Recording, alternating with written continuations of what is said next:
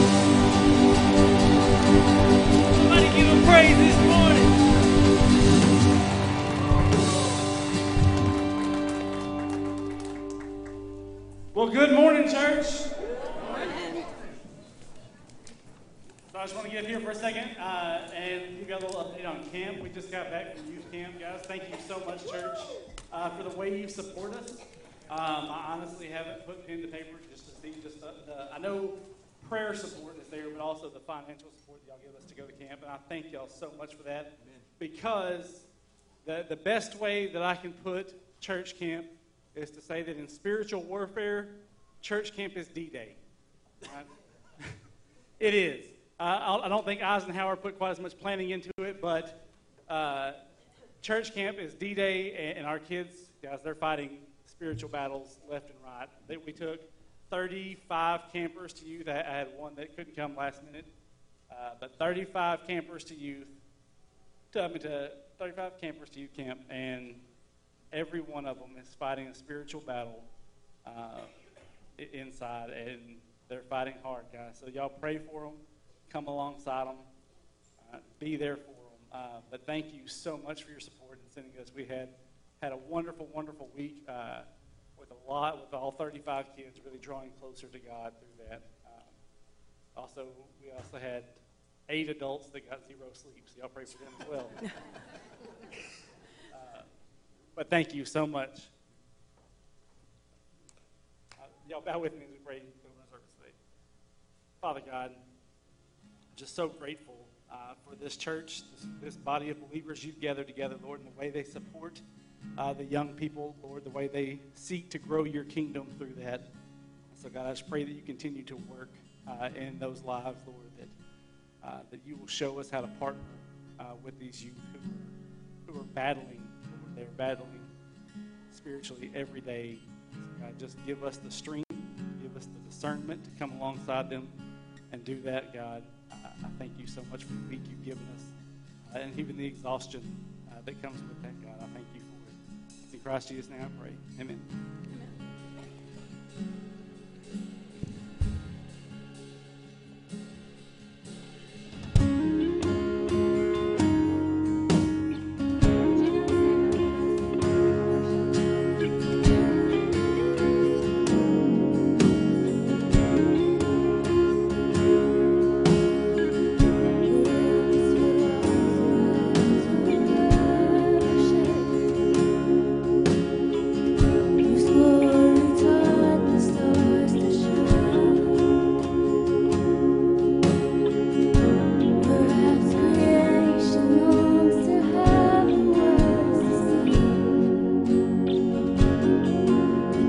joy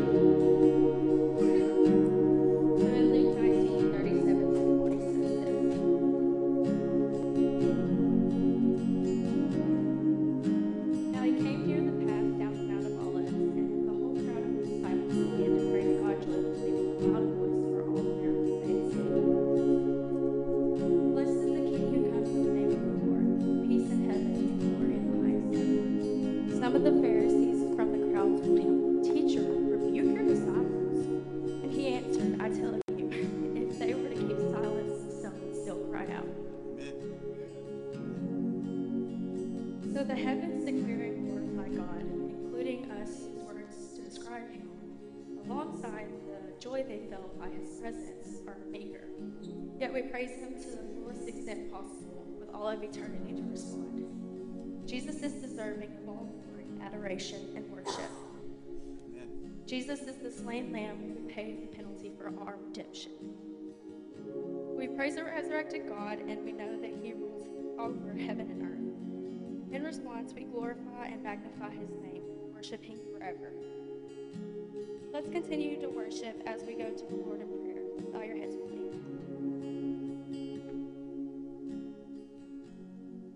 God, we thank you for allowing us to worship freely. Thank you for sending your son to take the punishment that we deserved. Jesus, I pray you help us to be bold and worship you, even though the world will try to rebuke and silence us.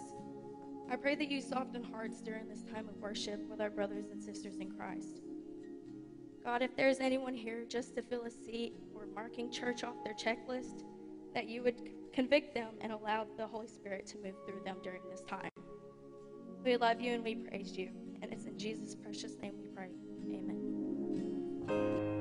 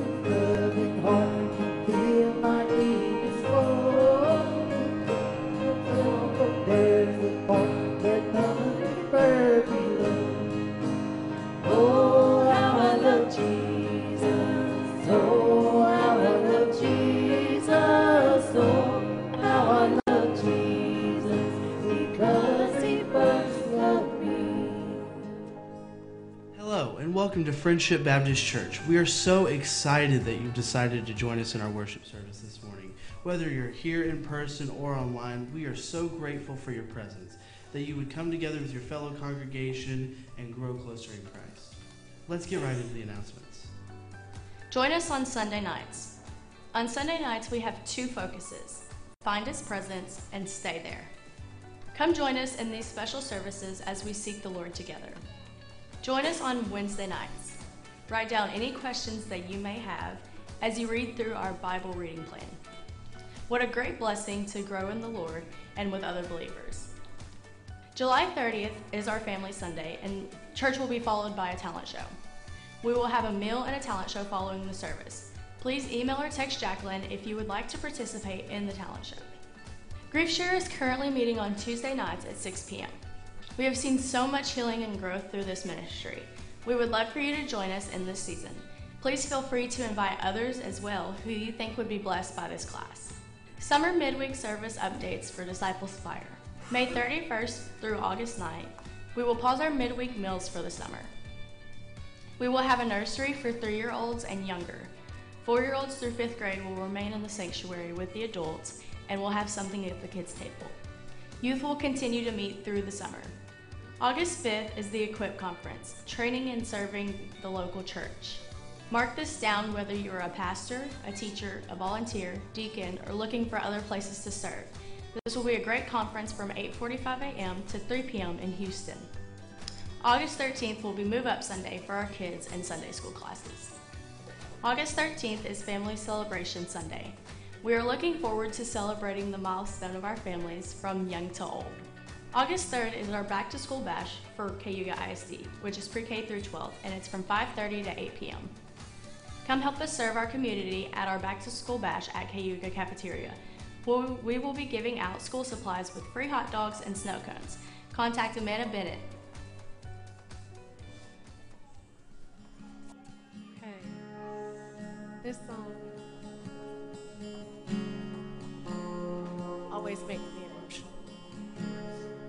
I can sing this song anytime, in my valleys, in my mountains. I always feel His presence. The God of Jacob, the God of Moses, the God of Mary is the same then as He is now.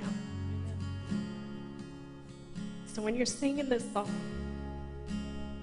think about what God has done for you. Let it let it overwhelm you as you think about how faithful He's been. And if you're feeling like you can't feel God right now in your circumstance, let me encourage you to hold on. To empty yourself out. Let the Holy Spirit take over. And remember, God cares enough for you to remain faithful to every promise. Whether you believe it or not, He promises to remain the same. In Malachi 3 6, He says, I, the Lord, do not change.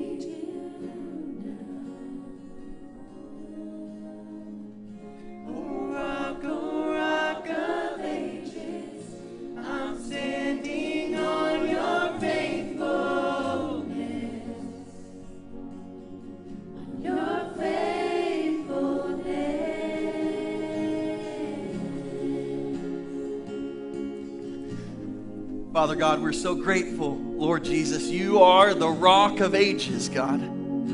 Lord, you have been faithful through every age. Lord, before the foundations of the earth were ever put in place, God, you were faithful. And long after, when the new heaven and new earth are established, you will remain faithful.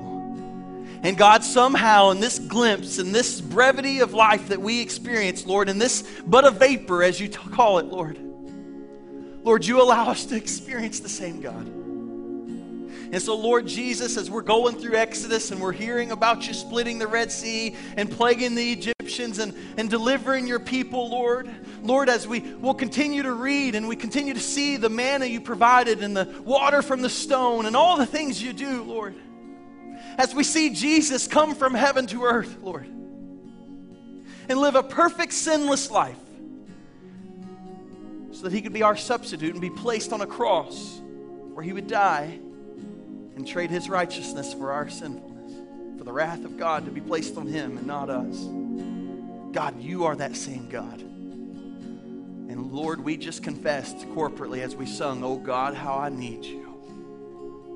And so, Lord, if we need you and we're here and we're crying out for you in all sincerity, Lord, I believe in the bottom of my heart, Lord, Lord, that you'll be faithful.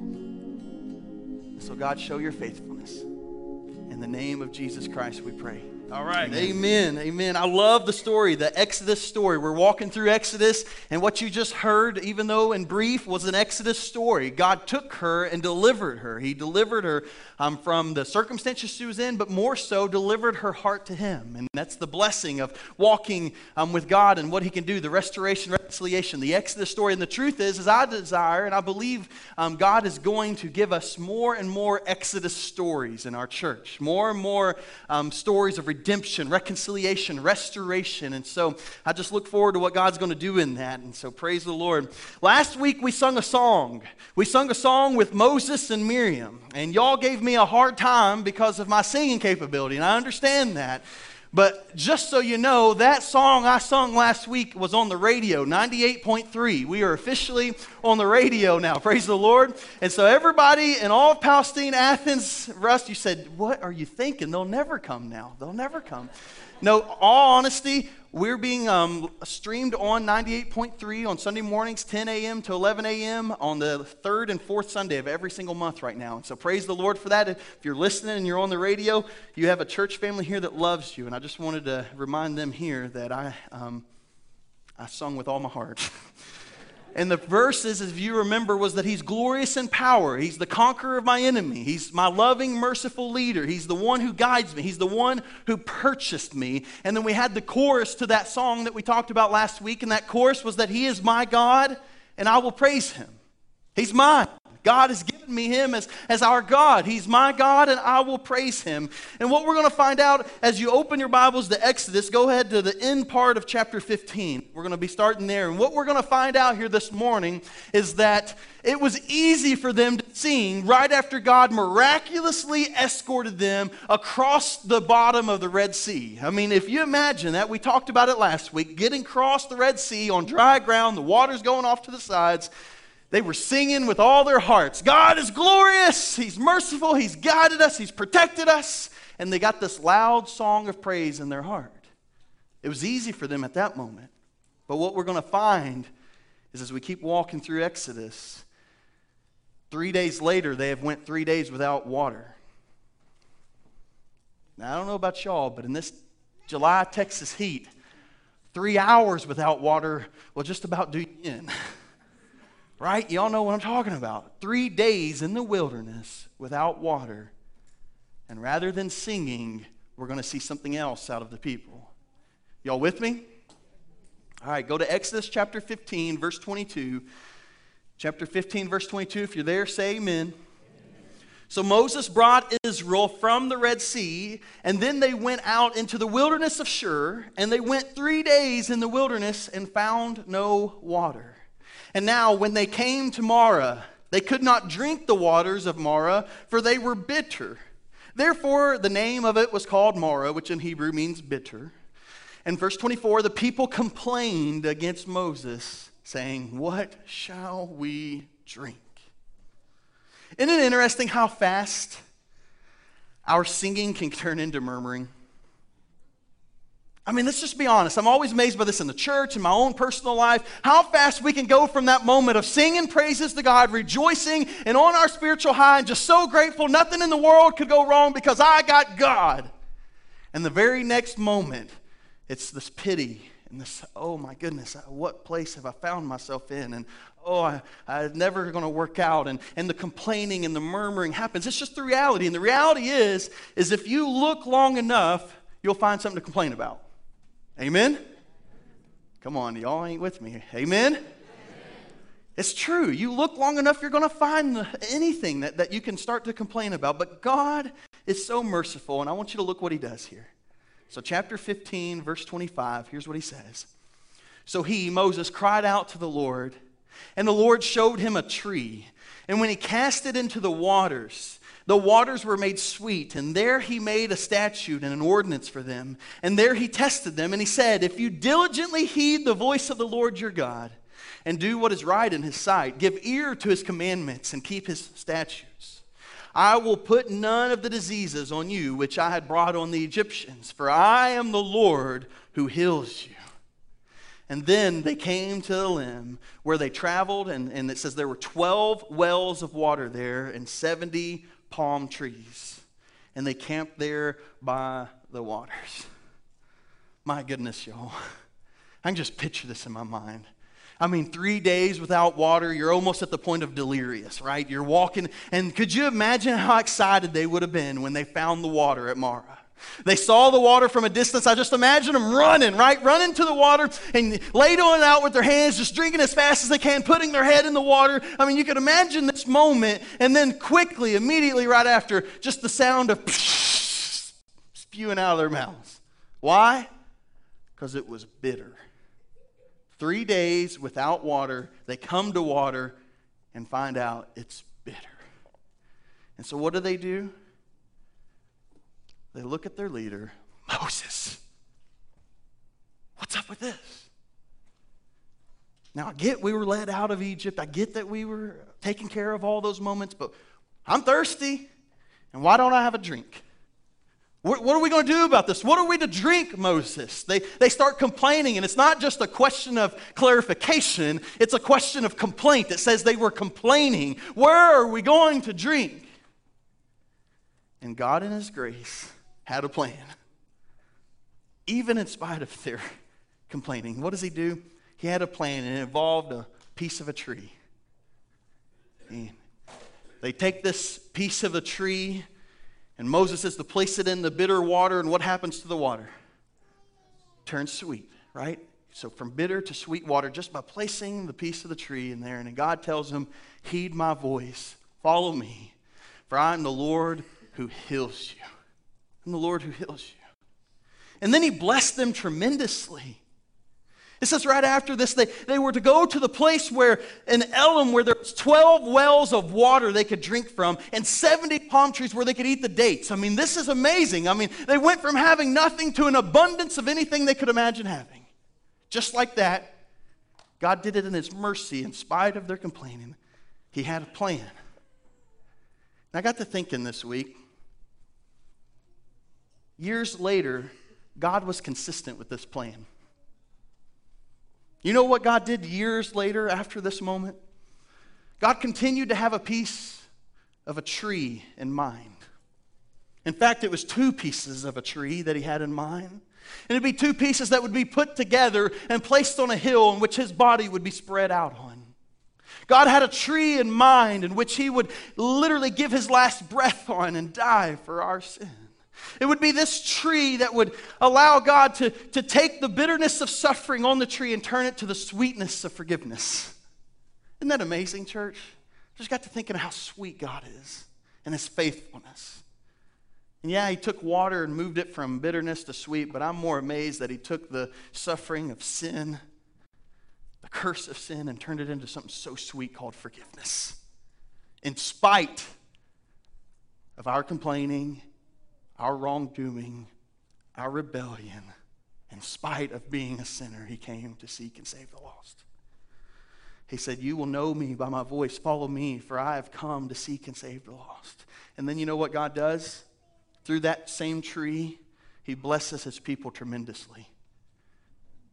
He gives life and life abundantly.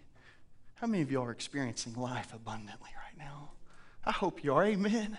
That's the joy God gives. I didn't ask if your life's perfect, no hand would go up. But is there abundant joy in your life? That's what God gives. He blesses tremendously. And I, I think we struggle sometimes with this. Uh, God made what was bitter into something sweet. And I think one of the problems we have today is we have a lot of people living in the bitterness of their sin rather than living in the sweetness of forgiveness. I don't think we understand just the gravity and the depth and the gratitude that should come with the cross. I get we're Christians, I get that we're in the church, and I get that we have the cross up there, but sometimes I think we just don't quite get it. Because if we quite got it, then I think our lives would look completely different because we wouldn't be living in that place of, I don't know if God can forgive me. I don't know if I'm just going to sink in my misery here because I've already messed up my whole life. Every decision I've made has caused me to go in the wrong direction. And we live in that place rather than looking at the cross and seeing the power behind it that says, You are forgiven and I have a plan for you. Isn't it amazing that we have a God who desires to say, You know what? The bitterness of your sin can't touch the sweetness of my forgiveness. Mm. One of our brothers says, I'm preaching better than you're amening. Who was that that said that? I can't remember. Father, I thank you for the sweetness of forgiveness. I do, Lord. I do. Lord, you took what was quite bitter in my life and turned it to the sweetest thing I've ever tasted. It's the gospel. And there's power behind the gospel, the power into salvation. And so, Lord, thank you, Jesus, for turning bitter to sweet. In Jesus' name we pray. Amen. As we're walking through chapter 16 today, we see the Lord's provision. We see what I just read to you and how amazing God is and his faithfulness in that. And then what we're going to see right after that is a continual spiral of complaining and grumbling. And that's the first point I have for us is complaining and grumbling is a sure sign that you're near the wilderness of sin. Complaining and grumbling when you find yourself and now listen, none of us are exempt. Every one of us have had our fair share of complaining and grumbling. Amen. I mean, I don't want to act like we're, we're painting a picture of living a life without complaints. I understand we fall into that, but listen to me, heed this. That when you find yourself in that place of complaining and grumbling and it's continuing to go on, I want you to understand that you're very near to the wilderness of sin, and it'll make sense as we read this. And so go with me, chapter 16. If you're there, say amen. And they journeyed from Elim. All the, that they had is all provided there. It says, And all the congregation of the children of Israel came to the wilderness of Sin, which is between Elim and Sinai, and the 15th day of the second month after they departed from the land of Egypt. And then the whole congregation of the children of Israel complained against Moses and Aaron in the wilderness. And the children of Israel, they said to them, Oh, that we had died by the hand of the Lord in the land of Egypt, when we sat by the pots of meat, and when we ate the bread all the way to the full. And it goes on, For you have brought us out of the wilderness to kill this whole assembly with hunger. Hmm. So here the Israelites had literally come into this place called the wilderness of sin, had literally entered into this place. But what I want to focus on today is what I believe is a much deeper spiritual reality here. They're entering into a spiritual wilderness of sin. They had seen with their own eyes all that God has done. They seen the plagues of the frogs, the water turned to wa- or not wine at this point, water turned to blood. They've seen the, the gnats and the, the frogs, and, and they saw the darkness come on the land. They saw the death of the firstborn. They saw the Red Sea split. They saw all this with their eyes, and now what do they do? They come to this place of complaining. Instead of saying, Hey, God, the one that just split the Red Sea, you think you can give us something to drink? Right? Instead of God, the one who literally brought frogs and infested the whole place and, and then drowned the whole Egyptian army later in the Red Sea, you know, that God, that the same God, God, you think you could give us something to eat? No. What do they do? they start complaining against Moses and Aaron, and what we're going to read in a minute, ultimately, that complaint's against God. Moses is going to say, Who are we? You're not complaining against us, you're complaining against God. He's the one guiding this thing. So, what happens in the wilderness of sin? I- think what happens is our eyes narrow in on our suffering and our uncomfortableness rather than narrowing in on the sufficiency of God and His grace. What's the wilderness of sin? I'll tell you, when your eyes are looking inward and you see your own misery. If that's not a wilderness, I don't know what is. But what does God do? He says, he says, I have grace that's sufficient for you. In fact, we're going to see what he's going to continue to do. But the wilderness is going to end up keeping these people here that we're reading about, the Israelites, for 40 years. Eventually, they're, they're going to be met by God's wrath with fiery serpents. They're going to come and they're going to bite them. They're going to die, literally. That's what happens because of their complaining spirit and this wilderness of sin that they found themselves in. They're going to meet God's wrath.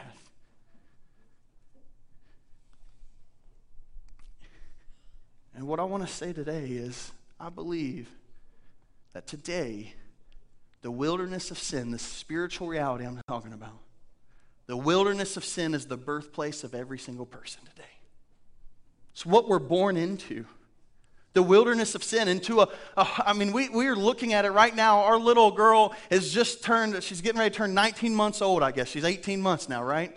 Well, I'll be glad when we get to the years. This month thing's hard to keep up with. 18 months, about to be 19 months, and I'll tell you what, if you want to look for a sinner, look right at her. Y'all tell me you don't have grandkids. Come on now. It's true. You don't have to teach them all these things. I mean, pure rebellion. And I'm just scared what it's going to look like when she's 16.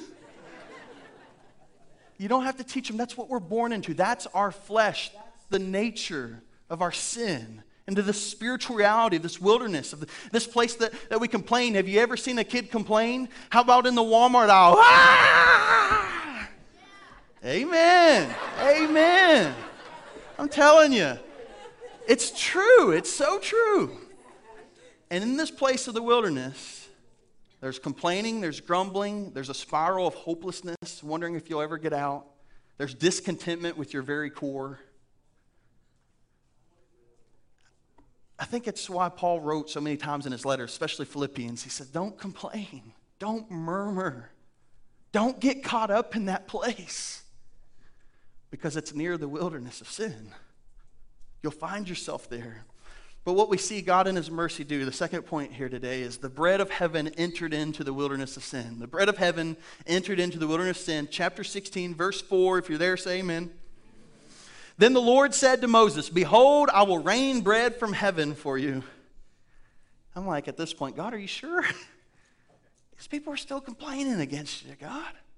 No, what does he do? He says, I'll rain bread from heaven for you. And the people shall go out and gather a certain quota every day, that I may test them whether they will walk in my law or not. And it shall be on the sixth day that they shall prepare what they bring in, and it shall be twice as much as they gather daily, because of the Sabbath coming up. Verse 6 Then Moses and Aaron said to the children of Israel, At evening you shall know that the Lord has brought you out of the land of Egypt. And in the morning you shall see the glory of the Lord, for he hears your complaints against the Lord. Who are we that you complain against us? Also, Moses said, This shall be a scene when the Lord gives you meat to eat in the evening, and the morning bread to the full, that the Lord hears your complaints which you make against him. And what are we? Your complaints are not against us, but against the Lord. Then Moses spoke to Aaron, Say to the congregation of the children of Israel, Come near before the Lord, for he has heard your complaints. And now it came to pass, as Aaron spoke with the whole congregation of the children of Israel, that they looked toward the wilderness, and behold, the glory of the Lord appeared in the cloud. And the Lord spoke to Moses, saying, I have heard the complaints of the children of Israel. Speak to them saying, At twilight you shall eat meat, and in the morning you shall be filled with bread, and you shall know that I am the Lord God. Again, isn't it amazing to you? In spite of their ungratitude attitude, in spite of their complaining, grumbling, and murmuring, God still is a God of provision. He still provides for them. Again, Moses says, You God heard your complaints. They were against him, and they saw him in the cloud, and he speaks to him and tells him what he's going to do with this bread of heaven. And you can go on a little bit in that passage, and it's going to talk about them actually gathering it up, and some of them listened, some of them didn't listen. But I want to tie in with you in verse 31. So go to 31. So jump down with me. Chapter 16, verse 31. If you're there, I hear Bible turning. Amen. There we go. Chapter 16, verse 31. And the house of Israel called its name manna, the bread. It's manna. And it was like white coriander seed, and it taste of it was like wafers made with honey. Y'all getting hungry yet? Verse 32 Then Moses said, This is the first thing, this is the thing which the Lord had commanded. Fill an omer with it and be kept for your generations, that they may see the bread with which I fed you in the wilderness, and when I brought you out of the land of Egypt. And Moses said to Aaron, Take a pot and put an omer of manna in it, and lay it up before the Lord to keep for the generations. And the Lord commanded Moses, so Aaron laid it up before the testimony to be kept. And the children of Israel ate manna 40 years. And until they came to an inhabited land, they ate manna until they came to the border of the land of Canaan. Now, an omer is one tenth of an ephah. Now, that last verse helps me none. Some amount of manna, okay? They didn't have quart jars back then. Some amount of manna take and give to the generations. Now, it says manna. The Hebrew word for manna means what is it? If, if you were to translate in English, it's literally saying, we'll call this what is it? It's kind of like the whatchamacallit bar, the candy bar. What do you call that thing? The whatchamacallit. That's what they did. They literally said, This is the, this is the what is it? And it tastes like wafers with honey. And I love what God told them to do with it. Did you catch it? Take it and keep it for the generations. Why? So that they can see what the Lord did for you while you were in the wilderness. So that they can see the faithfulness of your God. Make sure the next generation knows of me. Over and over again, if you go through the scriptures, you're going to find this theme of God saying, Make sure the next generation knows. In fact, our family verse is Psalm 78 4, where it says, Tell the coming generations of the glorious deeds of our Lord. Tell them. Tell them. Psalm 145 says, Let each generation Tell its children of your mighty acts. Deuteronomy 6 7 says, when you, you, statutes, tell them when they walk with you, when you walk with them, when you lie down, when you rise up, tell them of the things I'm telling you. When they cross the Jordan eventually, you know what he does? He says, Go and get 12 stones, make a memorial. Why? Because the children will ask you, What meaneth these stones? He says, Then you can tell them about the faithfulness of me over and over and over again. That's why it's so devastating when you get to Judges and you read this. When all that generation had been gathered to their fathers, another generation arose after them who did not know the Lord nor the work which he had done for Israel. Can you imagine, church? Over and over and over again, God says, Tell the next generation, let them know. And then there comes a generation where they did not know. Sometimes I wonder how close we are to that generation today. Hmm. God wanted them to know of his faithfulness, to know his covenant promise. And I love that our youth are up here after youth camp. I love it because you are the next generation. You are, and your church loves you, and we're trying to pour into you guys everything that He has done for us. And sometimes it comes across like we want you to have it right now, and we get that, but God has been faithful to us, and we want you to know that faithfulness. Amen? Praise the Lord for the next generation, church. To know this covenant promise. So they kept this bread to show the next generation. In fact, Hebrews says it was put in the Ark of the Covenant with Aaron's staff and all the other things. It's neat how important this became. And why? Because if you fast forward several hundred generations later, Jesus is going to be talking to some men and women and children, referring to this very thing.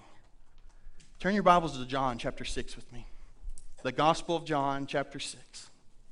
And the third point and final point the true bread of heaven has been given to deliver us from the true wilderness of sin. The true bread of heaven has been given to us to deliver us from the true wilderness of sin. So, John chapter 6, verse 26. John chapter 6, verse 26. When you're there, say amen.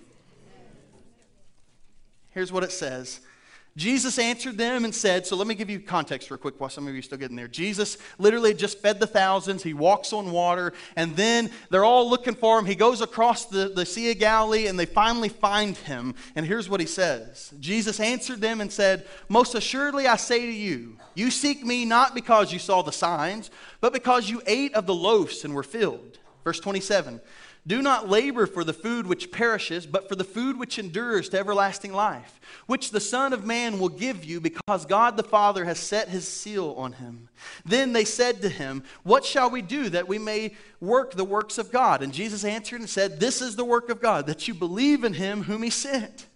And therefore they said to him, What sign shall you perform that we may know and see and believe you? What work will you do? Our fathers ate the manna in the desert, as it is written, He gave them bread from heaven to eat.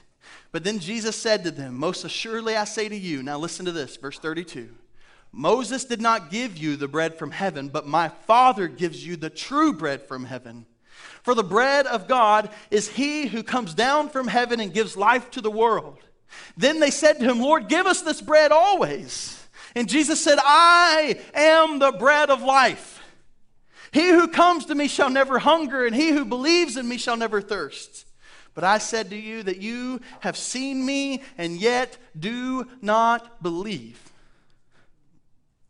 All that the Father gives me will come to me, and the one who comes to me I will by no means cast out, for I have come down from heaven not to do my own will, but the will of him who sent me. This is the will of the Father who sent me, that all of he has given me I should lose nothing, but should raise it up to the last day. And again, this is the will of him who sent me, that everyone who sees the Son and believes in him may have everlasting life, and I will raise him up at the last day.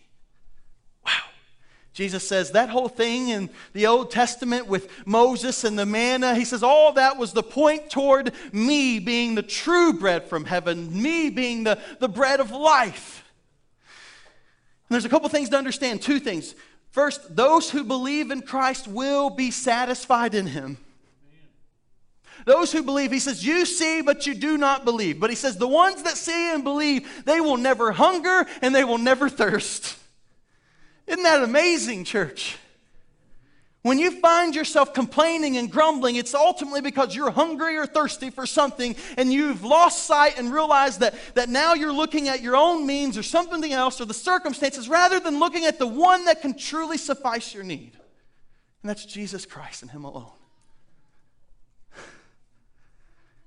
Those who believe in Him will be satisfied in Him. You don't have to search anywhere else, y'all. And the last thing, the bread of life is for you. It's for you. And Jesus said, He will not lose you. I won't lose you. I will by no means cast you out. The Father has given you to me. I am the bread of life, and it's for you. You don't have to hunger anymore. Hmm. This is the will. Everyone who sees the Son and believes in him will have everlasting life. So I wrap up today. Where do you find yourself?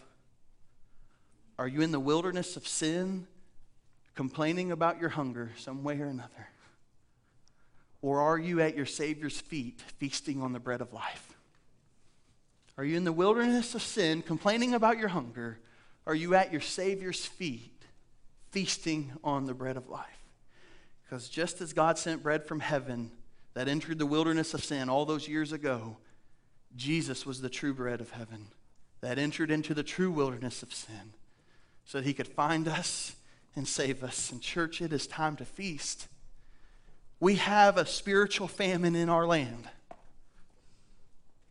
When all of it has been given to us to feast until we are fully satisfied in Him. And yet we have seen and do not believe in so many ways.